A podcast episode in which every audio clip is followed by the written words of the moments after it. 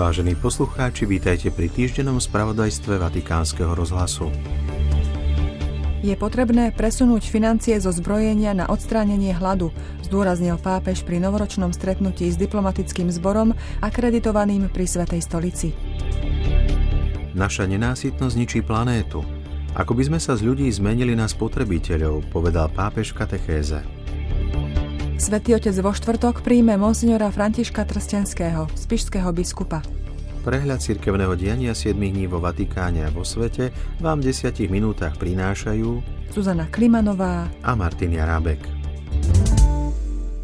V tomto mimoriadne temnom historickom okamihu, ktorý prežívame, môže šport budovať mosty, rúcať bariéry a podporovať mierové vzťahy – povedal pápež František počas dnešného stretnutia s vyše 200 športovcami Združenia Atletika Vatikána, ktoré reprezentuje Svetú stolicu a vo svete športu šíri kresťanské hodnoty.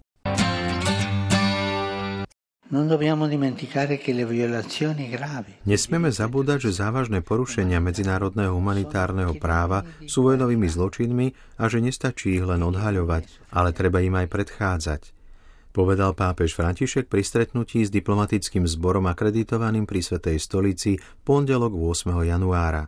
Medzi 184 diplomatmi nechýbal ani slovenský veľvyslanec pri Svetej stolici Marek Lisánsky. Pápež sa pri tradičnom stretnutí v úvode roka v rozsiahlom príhovore venoval viacerým drámam, ktoré dnes sužujú svet.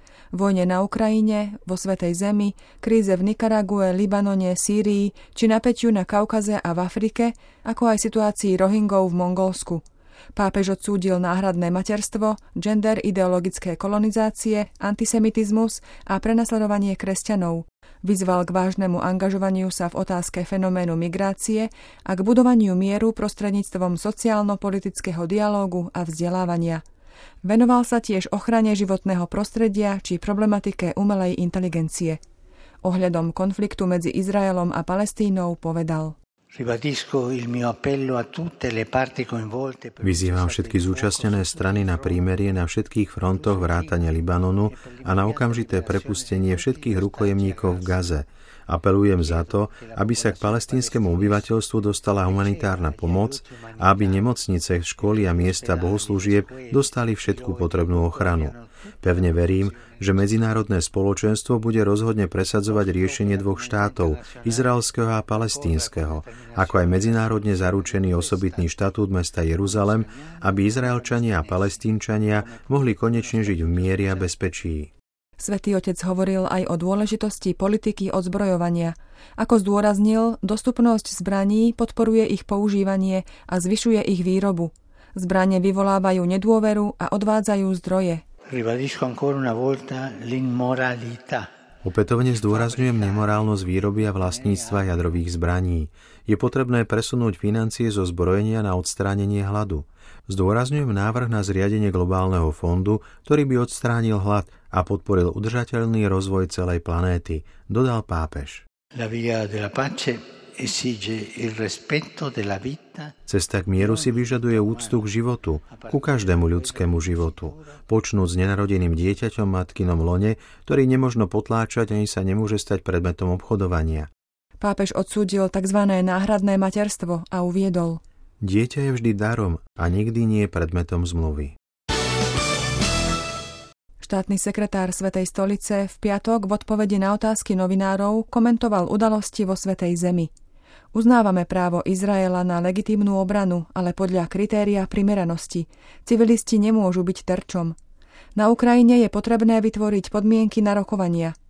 Gutta cavat lapidem, kvapka vyhlbí kameň. Kardinál Parolin cituje známy latinský výraz, aby vyjadril nádej, že pápežové neustále výzvy na prímerie v Gaze a na Ukrajine, kde sa odohráva masaker, ako aj na dodržiavanie medzinárodného humanitárneho práva budú konečne vypočuté a realizované. Pápež František 3. januára odpovedal na list hlave Ukrajinskej grécko-katolíckej cirkvi. Kievsko-haličský vyšší arcibiskup Sviatoslav Ševču koncom roka písomne informoval o dôsledkoch masívneho raketového útoku, ktorý Rusko podniklo 29. decembra. Pápež vo svojej odpovedi okrem iného píše, že vojnové operácie, ktoré zasiahli civilné obyvateľstvo a životne dôležitú infraštruktúru v krajine, sú nehanebné, nepriateľné a nemožno ich nejako ospravedlniť. Pápež venoval ďalšiu zo svojich katechés cyklu o nerestiach a cnostiach obžerstvu. Zdôraznil Ježišovu náuku, že zlé nie je samotné jedlo, ale vzťah, ktorý k nemu máme – Povedz mi, ako ješ a ja ti poviem, akú máš dušu, povedal pápež František a varoval pred nenásytnosťou, ktorá, ako zdôraznil, zabíja našu planétu. Povzbudil k tomu, aby sme evanieliu dovolili, aby nás uzdravilo z osobného obžerstva a spoločenskej nenásytnosti. V spôsobe stravovania sa prejavuje naše vnútro, naše zvyky a psychické postoje. Ak to hodnotíme zo sociálneho hľadiska, obžerstvo je azda najnebezpečnejšou neresťou, ktorá zabíja planétu.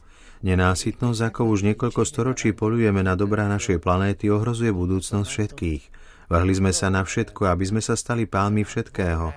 Zatiaľ, čo všetko bolo zverené do našej opatery, nie na dráncovanie. Tu je teda veľký hriech, besnenie brucha – Zriekli sme sa pomenovania ľudia, aby sme prijali iné pomenovanie spotrebitelia. V uplynulú nedeľu krstu Krista pána pápež v Sixtinskej kaplnke pokrstil 16 detí vatikánskych zamestnancov, 9 chlapcov a 7 dievčat.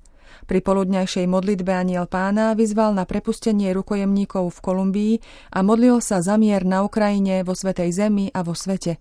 Vyjadril tiež blízkosť obyvateľom Konžskej demokratickej republiky postihnutej povodňami a zablahoželal kresťanom na východe, ktorí sa riadia juliánskym kalendárom a v ten deň slávili Vianoce.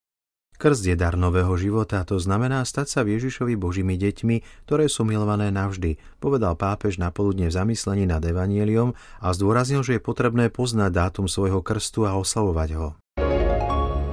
Nechať sa inšpirovať všeobecným materstvom Panny Márie, stelesňovať jej nehu pre církev i pre svet, vštepovať pokoj a premieňať nepriazeň osudu na príležitosť na znovuzrodenie a narast. K tomuto vyzval pápež František členky modlitebnej siete s názvom Strážkyne Svetej rodiny, ktoré prijal na audiencii vo štvrtok 11. januára. Za Svetým Otcom prišli v sprievode luxemburskej princezny Sibily i veľvyslanca krajiny. Mladí ľudia sú pákami, ktoré obnovujú systémy. V ich rukách je tvorivosť a hnacia sila. Mladí, chopte sa Evanielia a píšte nové stránky bratstva a nádeje, vyzýva pápež František účastníkov stretnutia mladých profesionálov Inštitútu Toniolo, ktorých prijal na audiencii v piatok 12. januára. Vo svete bažiacom po zisku pápež mladých pozval k revolučnému štýlu nezištnosti. Život si žiada byť darovaný a nie spravovaný. Svedectvo, odvaha a široký pohľad sú cestou k lepšej komunikácii. O tom píše pápež v príhovore, ktorý v piatok odovzdal na audiencii účastníkom sympózia Univerzity komunikátorov v cirkvi z Francúzska. Žurnalistom a komunikátorom pripomína známu vetu svätého Františka Saleského Hluk neurobí veľa dobra a dobro neurobí veľa hluku. Aj dnes potrebujeme ľudí s neudržateľnou túžbou žiť a ohlasovať evanielium, ktorí sú nákazliví svetosťou. To sú slová z textu príhovoru pápeža Františka, ktorý vo štvrtok prijal na audiencii členov spolku s názvom Nosiči Svetej Ruženy z Viterba. Svetý otec František v stredu prijal delegáciu Združenia Dialog, ktoré sa venuje tzv. transverzálnemu dialógu. Ide o iniciatívu, ktorá vznikla v roku 2014 medzi marxistami a kresťanmi za spoločnú etiku. Pápež ich v príhovore pozval k pozornosti voči chudobným migrantom, nezamestnaným a bezdomovcom, teda voči tým, ktorých diktatúry minulosti zabíjali. Vo februári sa začnú reštaurátorské práce baldachínu v Bazilike svätého Petra – budú ukončené do začiatku jubilejného roka 2025 a nebudú mať vplyv na priebeh liturgických slávení. Bronzový baldachín, ktorý stojí nad hrobom svätého Petra a má výšku 10 poschodovej budovy, je právom označovaný za giganta umenia všetkých čias, za jedinečné dielo, na ktorom spolupracovali dvaja umelci Bernini a Boromíny. To bol náš spravodajský prehľad 7 dní z Vatikánu. Do počutia o týždeň.